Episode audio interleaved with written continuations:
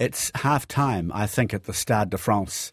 A whole lot of ads playing, so I'm assuming that's correct. In the Rugby World Cup final, All Blacks within striking distance still, but they are behind. Sitting somewhere in the stands is Christina Persico from RNZ Pacific. Hello, Christina.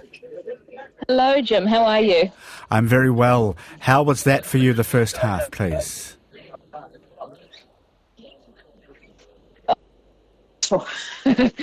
um, I will say that, I mean, I'm talking through a Kiwi lens, obviously, but I feel Wayne Barnes is very trigger happy with his cards. Um, but the All Blacks had a lot of possession, a lot of territory, and to only be down by six when they've played 20 minutes with 14 men, I think shows a lot of heart. Yes, what did you think of that yellow card for Sam Cane? Oh, well, it's it's a red now. Oh, I didn't um, pick up on that. Oh dear. Yeah, but yes. So, to be honest, it's a World Cup final. You you don't red card in a World Cup final unless you really have to. Um, yeah, it was head into shoulder. It was a high tackle, but maybe a yellow, maybe a penalty in, in my book. Okay, interesting. Yeah, there's not full acclamation from our listeners for the uh, refereeing at the moment.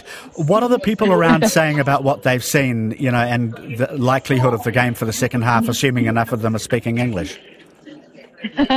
there's a there's um, so I'm sitting next to a couple of Kiwis who I don't know, but we were on the same side.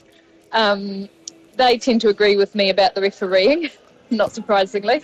Um, but there's also a lot of very passionate South African fans who um, I think they're a bit louder than we are. I think we're a bit more reserved. Um, but I think there's still a, a, sort of a quiet confidence with both sides. It's hard to say which way it will go.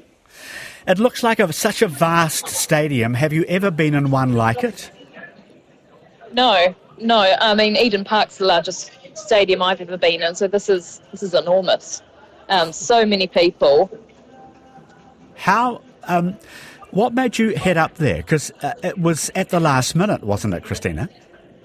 It was indeed. So I was travelling anyway, um, and I was meant to be in Paris for just a few hours today. And then I realised what the date was and that it was World Cup final day. But at the time, I thought, oh no, we'll probably, uh, you know, we haven't played particularly well. We'll probably lose to Ireland. And then we beat Ireland. And so I started scrambling to rearrange my trip. I bet you did. Well, good on you for doing it. Many French locals at the final, or is it mainly other nationalities who've maybe come for the tournament and stayed on? What's your impression? Um, there seems to be quite a few French locals, um, but there are heaps of Kiwis and heaps of South Africans as well. And even walking out and about in Paris today, lots of people wearing South African shirts, and um, so it sounds like a lot of people have come especially for the game. I know the Eiffel Tower's lit up, but are people watching on the TVs of all those Paris restaurants and sports bars? Uh, are they following it keenly in the wider city as well, still? I'm not sure, to be honest. Um, in the in the centre of Paris, there's a fan zone that was set up, um, which I just saw in passing today. Um, and on the on the train stations, you know, they're announcing if you're heading to the World Cup, do this kind of thing. But there doesn't seem to be as much awareness and as much support of the tournament as perhaps I thought. Um, certainly not apart from that fan zone that I saw.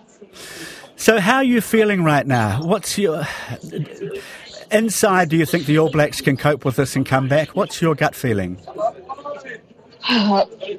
My heart will always say the All Blacks. Um, and I think if they can dig deep in the first half, I mean, we've played half of the first half already with 14 men, and yeah. we've managed to come close to scoring tries a couple of times. So, you know, my heart says we could possibly pull off a miracle here. Yeah, well, it will be one of the great revivals of world rugby, won't it, if the All Blacks can come back and beat South Africa from this. Christina, thank you for that excellent interim report. Um, we're going to try and get hold of you again at full time, I think.